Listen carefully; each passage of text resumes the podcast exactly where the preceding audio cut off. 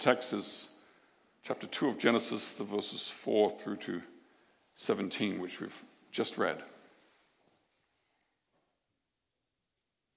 Beloved congregation of our Lord Jesus Christ, if I were to take a thread and tie it around a, a pen, I could use that thread to swing the pen around my head. But what if I wanted to swing a heavy wooden chair around my head? A thread wouldn't do. I'd need something stronger, maybe a, a rope, even a small steel cable. What about, if I was strong enough, I wanted to do the work of gravity and swing the moon around the planet? What kind of a rope would I need? A thread wouldn't do, a cable wouldn't do. In fact, we would need a cable thicker than the diameter of the earth. But that's just the moon. What about if I wanted to stand on the sun and swing the earth around in its glorious orbit at 107,000 kilometers per hour? That's how fast we're going right now. You know how much force is necessary to keep us in orbit around the sun? A lot. Let's try to imagine it. You know a water bottle, a little plastic water bottle, one liter, weighing about one kilo? How much that weighs in your hand? Well, take that water bottle and multiply it by all the grains of sand on every beach in the whole world. That many water bottles. Would that be heavy on your hand? That's how much force is required to keep the earth in orbit around the sun. And you know what the Bible says? The Bible says that Jesus upholds the universe by the word of his power. Not just the moon, not just the earth around the sun, but trillions upon trillions upon trillions upon trillions upon trillions of stars and planets and heavenly bodies of every type and galaxies and everything that's swirling around in this glorious display of His creative power.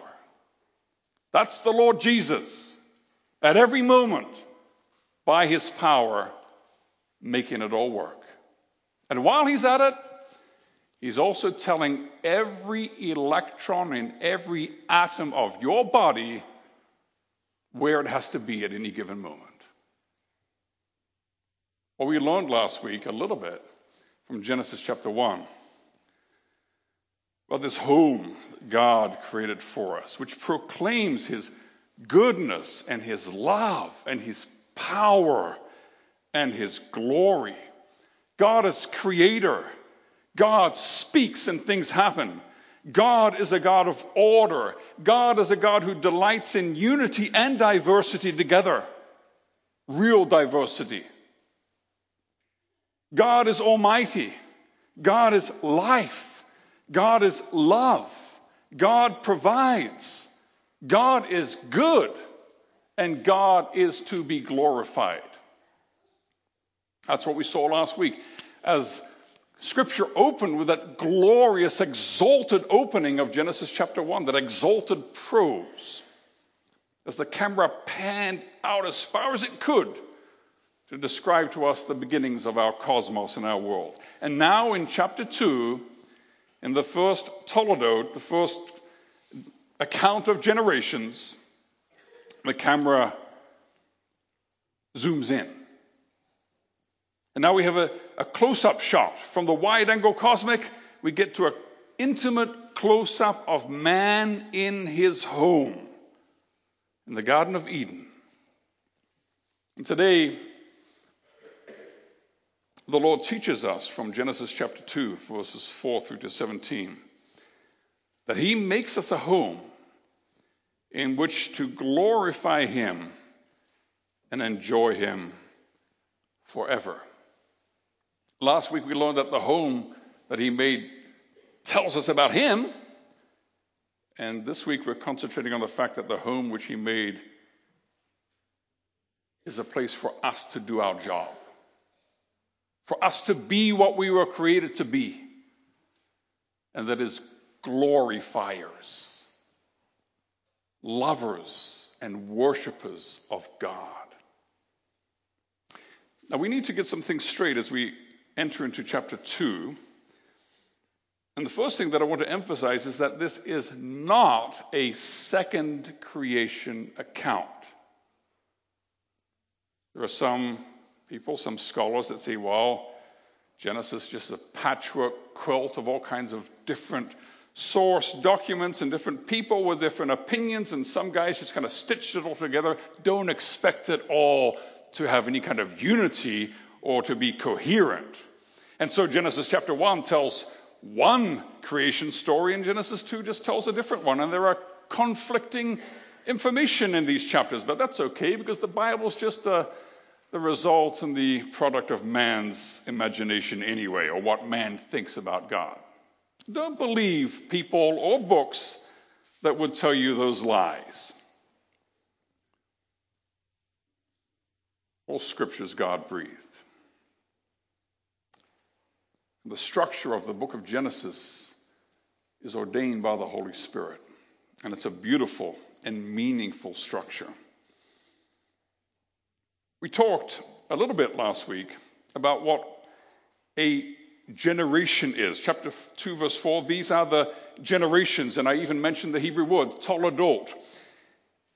It's hard to translate the exact meaning into English, but the idea is this is what happened afterwards. These are the consequences. This is what falls out. This is the legacy. So if you turn, for instance, to chapter 5, verse 1, you'll see the second Toledot began. This is the book of the generations of Adam. And so it tells about the legacy and the, the consequences and what happens after Adam. It deals with his descendants and his legacy. If we go to chapter 6, verse 9, then we see uh, these are the generations of Noah. And so it tells a little bit about Noah and the flood and the consequences of what happened after the flood. If we go to chapter 11, verse 27 for a moment, if you just open your Bible to 11, verse 27. Now, these are the generations of Terah. In the Bible, the Holy Spirit doesn't think it's too important for us to know too much about Terah, but it wants us to know, the Holy Spirit, He wants us to know what is the what fell out, what are the consequences, what is the legacy of Terah, and we get all the descriptions of Abraham and his call and everything that happened afterwards. There are a couple of Toledot which deal with men who fall outside of the covenant community, who are cut off or cut themselves off. So in chapter 25, verse 12, and chapter 36, verse 1, we get the Toledot of Ishmael and of Esau. And those are usually just short descriptions of their descendants.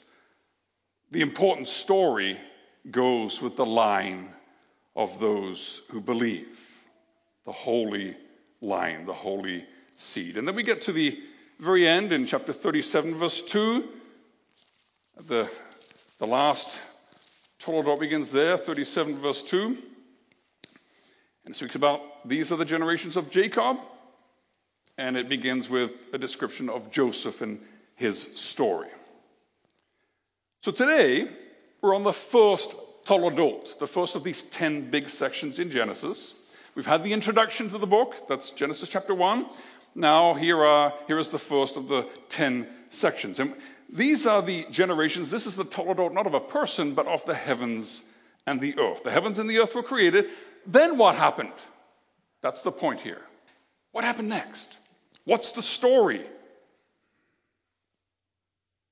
And our Toledot begins with a short reprise of day number six and then continues the story of what happened to the heavens and the earth, focusing on the central character, which is man, male and female, what they did and what they didn't do, and the consequences of it all. Now, as we come to chapter 2, verse 4, perhaps children, you will notice there's a difference in how Moses talks about the Lord. In Genesis chapter 1, what name does Moses use all the time for the Lord, for God? It's, it's the word God. But then here in chapter 2, verse 4, for the first time, he calls him Lord God. Now, God, we know, it's Elohim, it's the Almighty Creator. But Lord, all in capital letters, is the way in our Bibles that we represent what in Hebrew is the word Yahweh. And Yahweh is the special covenant name of God. It's the name which speaks to us of his intimate relation to man. And so Moses, by the inspiration of the Holy Spirit, is telling us here in verse 4 you know, the heavens and the earth were created by God. You know who God is? He is Lord God. He is God Yahweh. He's not just a mighty, powerful brute force of power and will in the sky, but He is the Creator God who at the same time is the loving God who makes relationships with people, who makes covenants with people. This is the Almighty God and Father of our Lord Jesus Christ, who from nothing made the heavens and the earth.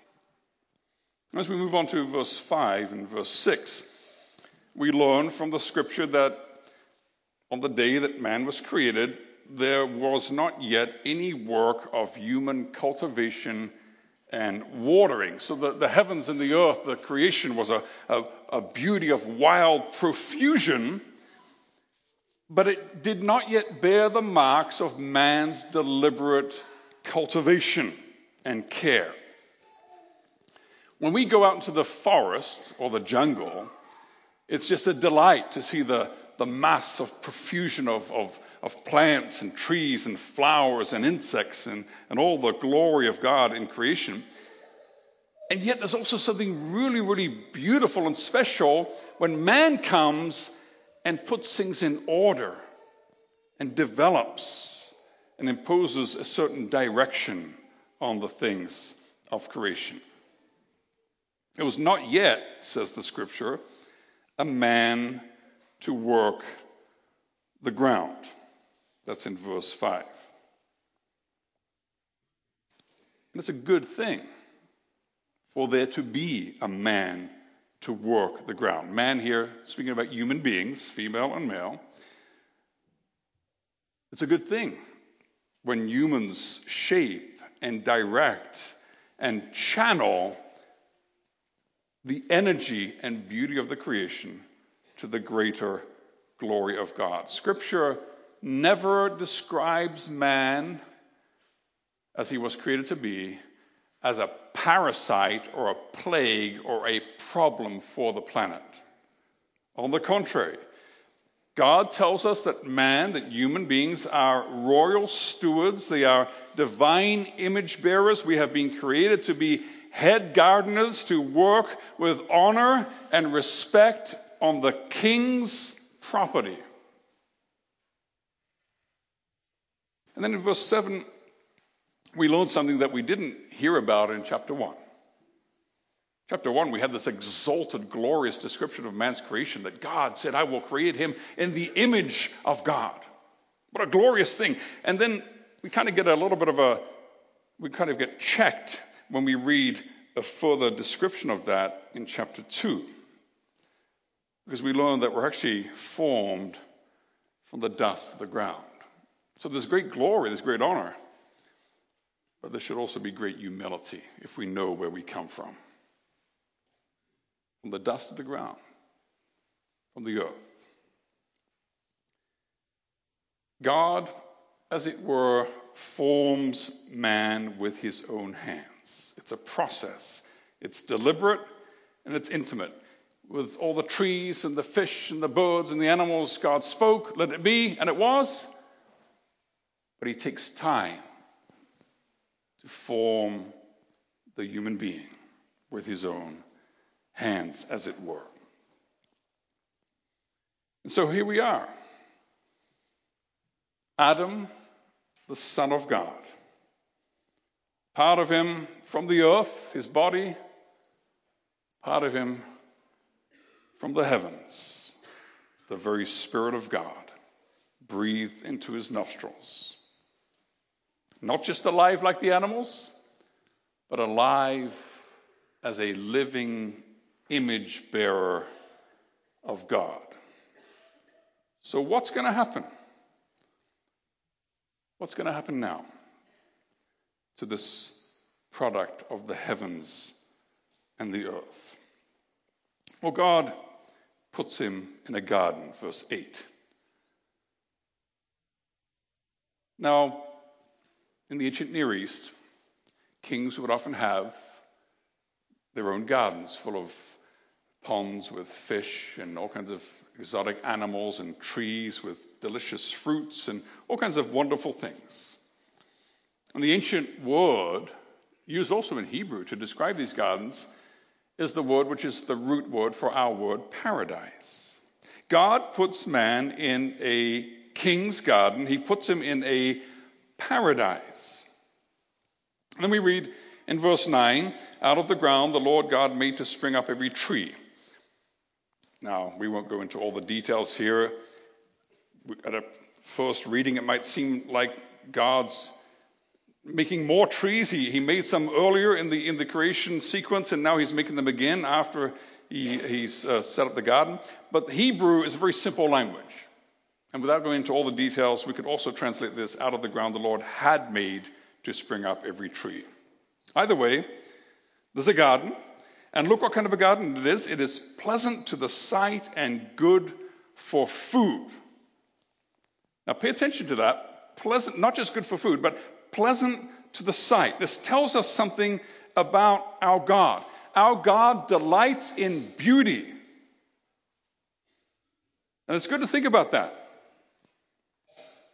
It's pleasant to the sight and good for food. This garden is a place of beauty and delight in the good things of God, the good things of creation. Sometimes Christians make the mistake. They say, you know what, I, I want to be holy. And, and we think that holiness means that we've got to be as frumpy as we can in our life. That's not what the Bible teaches. There's beauty and delight in a holy life and a holy creation in the praise of a holy God. Then we go to the verses 10 through to 14, and the geography of the garden is described as in the east. And as we go through Genesis, that's going to become important, children. The east. We'll come back to that, not in this sermon, but it's going to kind of become a theme over the next few weeks. The east. So perk up your ears when you hear the, the direction east. Generally, the garden is in the area which today is more or less Iraq. And it's hard to, to tell exactly where it is because maybe the flood changed some of the geography, but it's in that general area. And it's most likely on a, on a kind of a raised place, a hill, or even a mountain. And perhaps you may be saying, well, where are you getting that from, Pastor? Well, let's turn to Ezekiel chapter 28 for a second. Ezekiel 28. And in Ezekiel 28, the Lord is telling off the king of Tyre who got carried away with his power and his glory and therefore was cast down and humbled.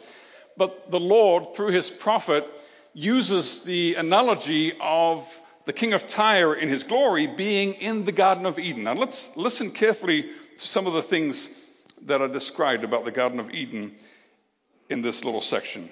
Chapter 28 of Ezekiel, we'll start at verse 11. Moreover, the word of the Lord came to me, Son of man, raise a lamentation over the king of Tyre. Say to him, Thus says the Lord God, You were the signet of perfection, full of wisdom and perfect in beauty.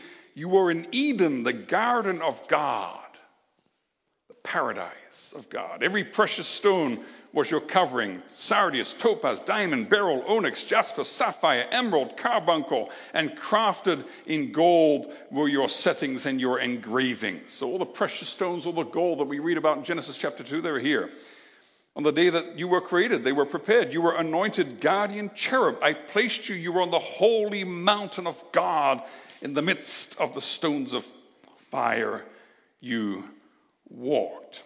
So this, all this analogy about Eden and paradise, which God is applying to the king of Tyre as he tells him off, tells us a few things about Eden, that it was possibly a place that was high, a hill or a mountain, the garden of God, paradise. If we go to Ecclesiastes chapter 2 verse 5, the preacher says, I made for myself gardens and parks. And the word there in the scripture is paradise, and planted in them all kinds of fruit trees. And we can turn to Song of Songs, chapter 4, verse 13. Let's just turn there for a second. Song of Songs 4, verse 13. And it says there, Your shoots are an orchard of pomegranates. Do you see the word orchard there? The Hebrew word there in the scripture is paradise. Your shoots are a paradise of pomegranates with all choicest fruits, henna with nard, nard and saffron, calamus and cinnamon, all trees of frankincense, myrrh, aloes, all choice spices, a garden fountain, a well of living water and flowing streams from Lebanon. So this garden is beautiful. It's a king's garden full of life and fruit and color, beauty, order, purpose and utility and great potential. Because look at those rivers. There are rivers flowing everywhere. And it's hard for us here in St. Albert in northern, or whatever, in Alberta, I don't know if we're north or south here, but in Alberta, it's hard for us to really clue in here about how important these rivers are. So let me tell you about Manaus. Manaus is a city of more than one million people in the middle of the Amazon and it cannot be reached by road. No roads to it. Nowadays you can fly, but for most of its, for much of its existence, it's a place where you have to take boats. You have to use the rivers to get there. And all around Manaus and all the Amazon and all its tributaries and little uh, streams and rivers that flow into it, people use watercraft like highways to go visit each other, to go to other villages, to give medical help, to deliver goods and services. Everything is done on the water.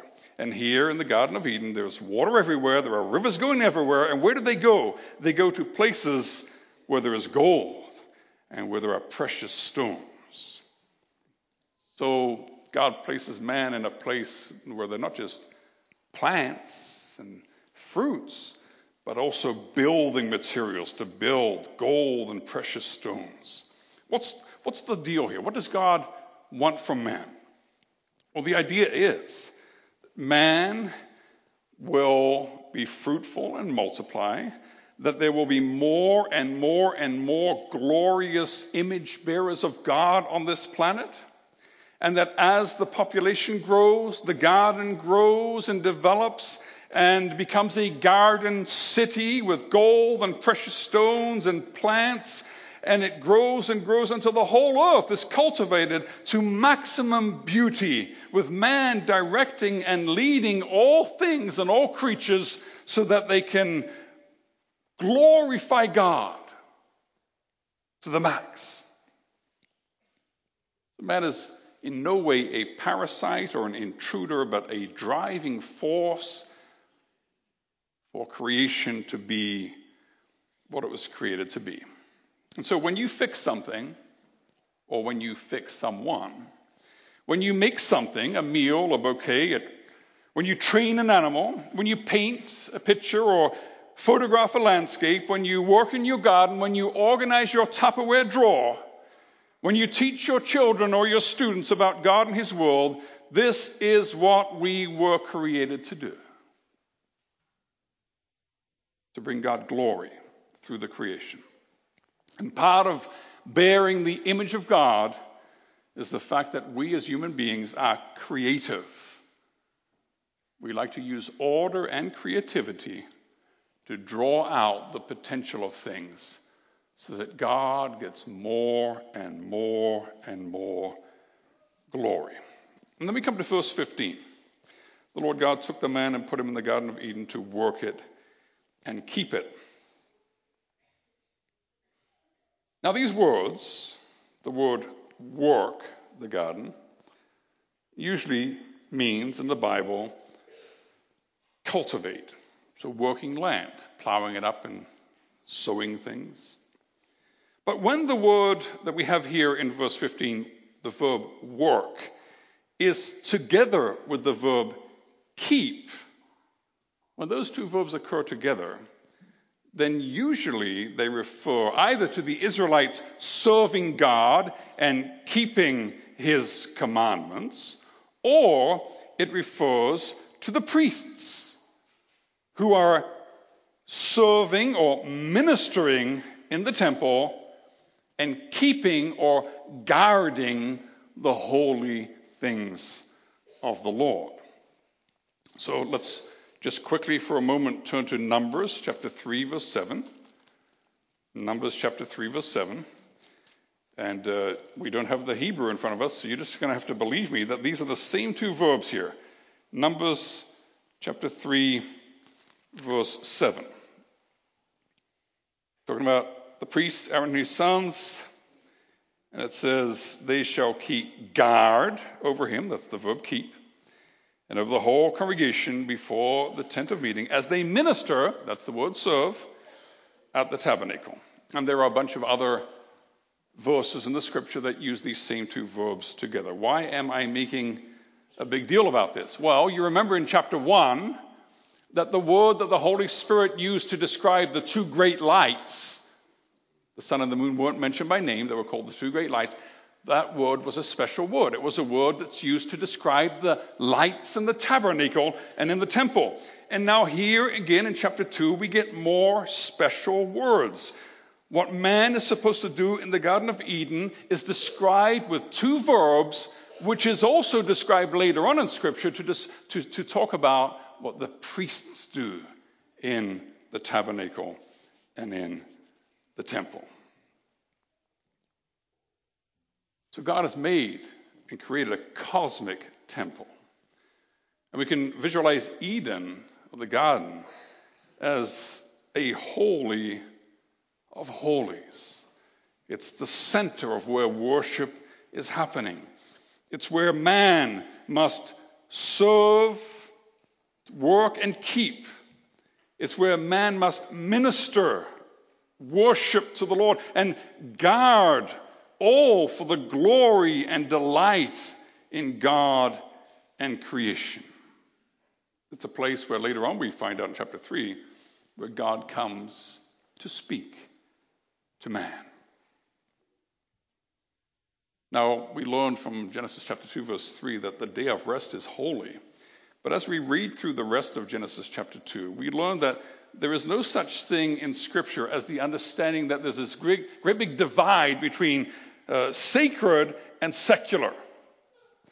The days of work and activity are also days of worship and glory and enjoying God. Everything in the creation is optimized for human flourishing. And God takes man and puts him in this beautifully appointed home, and he says to him, You may surely eat of every tree of the garden.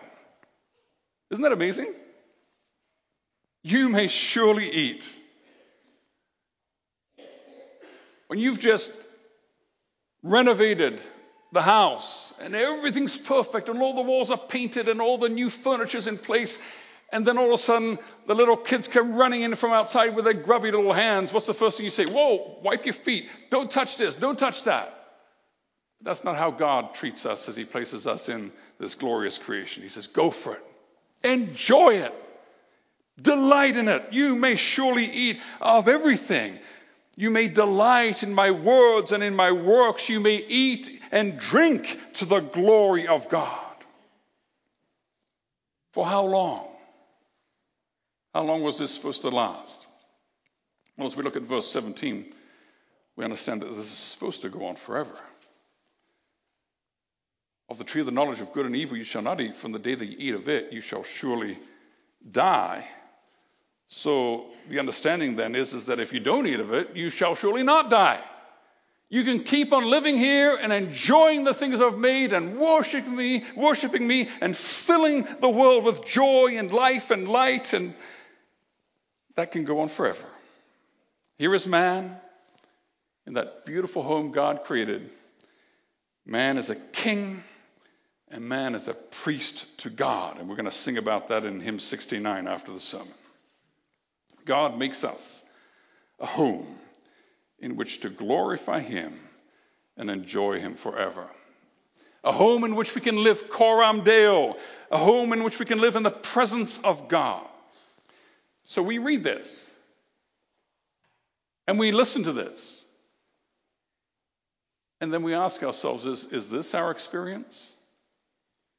Is this what we see in our lives today, in our world today? Are we perfect kings and priests to God?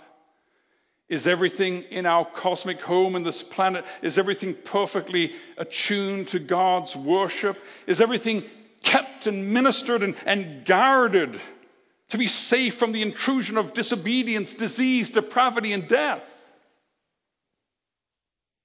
Is everything in our life, is everything in our world developed to the maximum potential of glorifying God? We know the answer, don't we? What God describes here in chapter 2 is not the world we're living in. Why not? Well, let's look again at those last verses, at the last verse, verse 17. But of the tree of the knowledge of good and evil you shall not eat. From the day that you eat of it, you shall surely die you shall surely die. Now, the tree of life and the tree of the knowledge of good and evil, they have no power in themselves. It's not as though if you ate from the tree of the knowledge of good and evil, it had some kind of poison that killed you. It's just a sacrament here. it's got a sacramental character. It doesn't have inherent power. It represents something. The tree of life represents a fact that God nourishes and sustains us unto eternal life. And the tree of the knowledge of good and evil represents another fact that if we will not listen to the word of God, things are going to go very badly. The tree of the knowledge of good and evil is placed in that garden. And God says basically to man, you can learn the, the easy way or you can learn the hard way. You can trust me. You can trust my word. You can trust that I know what is good and what is not good. And you can delight in my will and you can follow my will. Or you can say, no, we decide. We know what's good for us. We decide what's not good for us. That tree. That tree is key, verse 17. And we're going to hear more about that tree, aren't we, children? It's going to be a sad story in chapter 3 when we get there. There's a little bit of foreshadowing here if you're a literature fan. That tree is a blessed tree because it says, Love God, obey God, embrace the will of God. It's good. Life is good and it will be forever. But that tree, that blessed tree, is be, going to become, through our sin, that damn tree. That tree that brings curse because man, and we're going to find out about that, aren't we, in chapter 3? Man is going to say it matters not how strait the gate, it, how charged with punishments the scroll. I am the master of my fate. I am the captain of my soul. Man is going to say, I want autonomy. The world will be the way my will says it must be. And how has that worked out for us? Children, when you say no to your mommy and daddy, you say, What I want. It's not a good idea. It's not a good idea. And when we as adults say to God, No, not what you're saying, what I want, it's not a good idea. The whole history of the human race since the fall tells us that it's not a good idea to disobey God because God, His word is life and His will is the only one which is good. And we listen to this description of our home that God made for us a perfect, beautiful home where everything maxes out to the glory of God. And then we look at the world around us, which is anything but that. What do we need to do as the scripture comes to us this morning? We need to focus on that tree. The tree is key. That tree, next chapter, is going to bring about sin and disobedience and pain and suffering and brokenness and desolation and death and everything that God made the world not to be. But keep looking. Keep looking. Focus on that tree. Because as history moves forward and as the pages of scripture and the drama of redemption move forward throughout the centuries, another tree comes into focus. A tree which is bare, without limbs, without leaves, without life. A tree of death. And on that dead tree is nailed a lifeless body You know what? The story doesn't stop there, does it? Praise God. Because it's not just a tree of death. You know who's nailed there? To that tree? The one in whom are hid all treasures of wisdom and knowledge. It is the, the tree of the knowledge of good and evil. And whoever is nailed there on that tree is the one who said, I have come to do your will, O God, not my will, but your will. What happens two days later? On the third day, from the earth on Resurrection Sunday, the last Adam comes out of the ground. The one who sets things right the one who does properly what the first Adam was supposed to do. The first Adam became a living being, the last Adam became a life giving spirit. Jesus, the Christ, says to the thief on the cross, Today you will be with me where? In paradise. Brings us back, brings us back home. He says to the church in Revelation, to the one who conquers, I will grant to eat of the tree of life, which is in the paradise of God. Jesus Christ is the one who brings us back to the garden, but not just back, not back to Eden, to the copy of the heavenly Holy of Holies, but he brings us into the very cosmic Holy of Holies itself. And as he brings us into the very throne room of God, the God of the universe, and the cherubim are the guardians of God's holiness, and they say, Whoa, sinners can't come in here. And Jesus says, They're with me.